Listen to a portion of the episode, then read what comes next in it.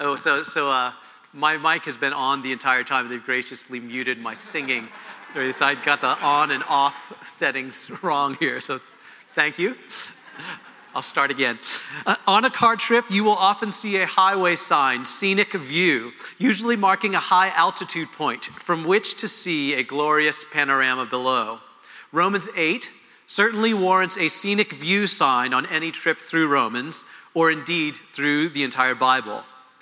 It begins with a glorious negation, no condemnation for those who are in Christ Jesus, and ends with another glorious negation Nothing can separate us from the love of God. It begins with a declaration of our glorious position in Christ and in the Spirit, which you heard about last week, and ends with an exultation over that glorious position, which you'll hear about next week. Today's text is part of that scenic view, pronouncing glory at its beginning and ending. But in between, it speaks of groaning it grapples with the reality that not all is glory on the way to glory. On the way, there is groaning. At the outset, uh, we need to understand glory not merely as a showy effervescence like of a preening peacock or a bright light, but as the dignity of rightfully occupying an honored role and being acknowledged as such. Glory is an honor phrase of royalty and a position. Not surprisingly, the Bible uses glory most frequently of God. But in today's text, we will find glory associated with us. Groaning, on the other hand, is not at all like glory. Uh, groaning is not dignified, reflects anything but rightness in role or acknowledgement. Groaning is a sound, not a sound that we make in polite company if we can help it. It is a visceral, wordless utterance made when in physical or emotional pain, or at the prospect of an intolerable state of affairs. A groan says something is wrong, and wrong in an overwhelming way. It expresses feelings in a way that words simply cannot. There's the groan of pain, which you may have heard. Oh. There's sort of the groan over a bad joke. Oh. And then there's the, uh, the teenage groan of exasperation. Oh! the human experience is one of gro- glory and groaning. There's no station or circumstance so low that it cannot exhibit glory. There's no amount of pleasure, attainment, or possession that can exempt someone from the experience of groaning.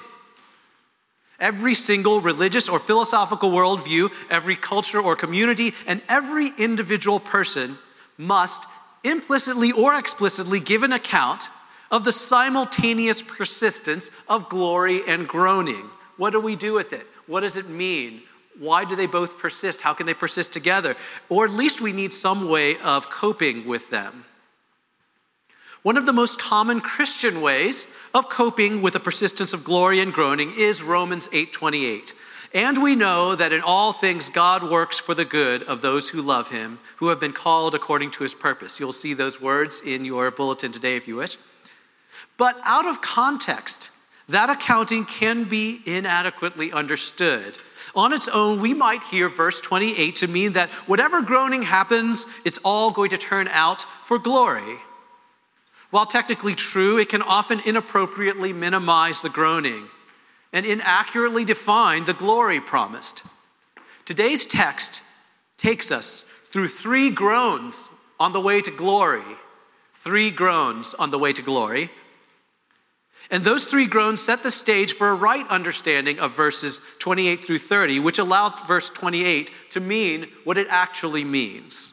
So if you'd like to follow on, I'd like to invite you to follow along in the bulletin as we walk through the three groans. Um, and then verse 28 through 30. The first groan is not the groaning of a person, but of creation. I consider that our present sufferings are not worth comparing with the glory that will be revealed in us. For the creation waits in eager expectation for the children of God to be revealed. For the creation was subjected to frustration, not by its own choice, but by the will of the one who subjected it, in hope that the creation itself will be liberated from its bondage to decay and brought into the freedom and glory of the children of God. We know that the whole creation has been groaning as in the pains of childbirth right up to the present time. We often groan in pain when the world fares, fails to match up with what we want or need. Here, creation ironically turns the tables on us. The physical world itself groans over the yet unfulfilled state of humanity. The backdrop of this reality comes, comes all the way back from the Jewish view of creation in Genesis 1 where, in contrast with dominant religious views, God is not contingent on the attributes of creation, but rather creation contingent on the attributes and actions of God. That's a big statement, but essentially, every view prominent back then was that creation, there was a thing, the way things are, and God appears from the way things are. And that you can see that reflected some in terms of uh, modern sort of materialistic humanism, can sort of look at things that way. Um, in contrast, Genesis comes up with what was a novel view at the time that actually the way things are are there because of God, not the other way. There's not first the way things are and then God, there's first God and then the way things are. And the, the dependency runs in the other direction. Jewish scholar Nahum Sarna notices that the cleavage between Near Eastern paganism and biblical monotheism is much deeper than arithmetic. In other words, much deeper than one God or more than one God. The, the difference was actually bigger than that. It was this reversed contingency. Uh, Genesis, makes, Genesis makes a huge cleavage with paganism in making creation contingent on God rather than the, diver, uh, the converse. It then builds on that contrast in what it says about human beings, placing us not only on the creation side of that cleavage, which makes sense, but also on the God side. In Genesis 1 and 2, creation is in some ways contingent on the attributes and actions of human beings, in some similar way to it being uh, uh, contingent on God. Again, surprising. And when we fall short of glory, when we fall short of our place, when we do not occupy that place at the head of creation in holiness, goodness, wisdom, and the like, we leave the rest of creation longing for that missing state of affairs. That's why I believe that the unidentified one, if you look in the passage, there's a one that subjects the creation to, sub, uh, to frustration, and it's not identified, but I, I would identify that one with God, who in Genesis 3 ordains that the world around us, the very physical creation, necessarily contingent on human persons, will necessarily reflect the brokenness of our rebellion against God. Creation knows it's missing out on what it needs. Human beings worthily occupying our rightful place, and so it groans. The second groan in the text is our groaning.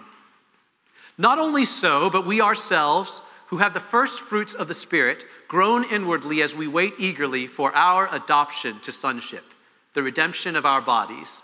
For in this hope we were saved. But hope that is seen is no hope at all. Who hopes for what they already have? But if we hope for what we do not yet have, we wait for it patiently. Human beings who have come to the salvation so gloriously described in the first part of Romans 8, we nevertheless groan we groan for our adoption to sonship. Now, sonship does not refer to the state of being male, actually, but it actually is a way, admittedly a patriarchal way, of referring to the state of being an heir and a ruler. That's what a son was uh, intended to be an heir and a ruler. As such, it reflects the view of that first groan, the groaning of creation, that humans rightly occupy our rightful place of glory. Uh, sidebar, by the way, in the ancient world, using the uh, word sonship is, functions as a profoundly anti patriarchal way of referring to all believers regardless of gender, which Paul clearly and explicitly is doing here. Uh, interestingly, adoption is something that just a few verses prior, Paul says that we already have. So we are groaning to have what we already have, Paul does this sort of thing throughout his writing, describing a benefit of salvation as both already and not yet. We are already adopted as heirs, which uh, Peter preached on uh, recently, um, are, are, uh, yet we await the full realization of that adoption. Our future status as heirs is not fully ours, but it is so sure that we can speak as if we already have it. But besides an observation on Pauline's, uh, Paul's idiosyncratic logic, this groaning is something for something that we supposedly already have, but don't already have, reflects an important part of our Christian experience, one that I imagine many have in this room. Although our awakening to Christ entails unspeakable benefits in this present, in the present time, uh, which I imagine most of you or many of you might be able to attest to those benefits, it yet produces new groans as we long for what is to come. Another way of saying that is being Christian removes some groaning and replaces it with deeper and greater but better groaning. The third and most surprising groan is the groaning of God the Holy Spirit. In the same way, the Spirit helps us in our weakness. We do not know what we ought to pray for. But the Spirit Himself intercedes for us through wordless groans. And He who searches our hearts knows the mind of the Spirit because the Spirit intercedes for God's people in accordance with the will of God. Like creation, like we ourselves, the Spirit has an emotional response to the gap between ideal and reality. Pastorally, this brings us a comfort to know that God is not a dispassionate observer of our suffering, but identifies with it in the closest possible way. And when all we have are meaningless, aimless groans, unable to even pray, the Spirit's groans are not meaningless, but purposeful pleas for merciful, mercy and relief from God the Father. We might not even know what relief from our groaning would even look like. In that case, God will take over. God will ask God, and God will answer. But in addition to the pastoral significance, this truth also contains a prophetic challenge. We don't always know what to pray for. We hurt and we long, but our desires for relief might not be the right ones. In that case, God will take over. God will ask God, and God will answer. This brings us to a proper understanding of the famous words beginning in chapter 8, verse 28. And we know that in all things God works for the good of those who love him, who have been called according to his purpose. For those God foreknew, he also predestined to be conformed to the image of his Son that he might be the firstborn among many brothers and sisters. And those he predestined, he also called, and those he called, he also justified, and those who justified, he also glorified. God works all things for good. And what is good? What do we and all creation ultimately groan for? What does the Spirit groan for and plead for through pandemics and sleepless nights? Human beings' good ultimately involves taking up the vocation of our design as rulers and heirs, a vocation ever rightly fulfilled by one and only one human being Jesus Christ, the Son of God. Conformity with his image is our good and our glory. Our good is here described as a participation in a fivefold chain of God's actions, each deserving of a sermon on its own. Your good is that God foreknew you, saw you personally, intimately, and favorably. Your good is that God predestined you, surely determining your conformity to the image of his Son.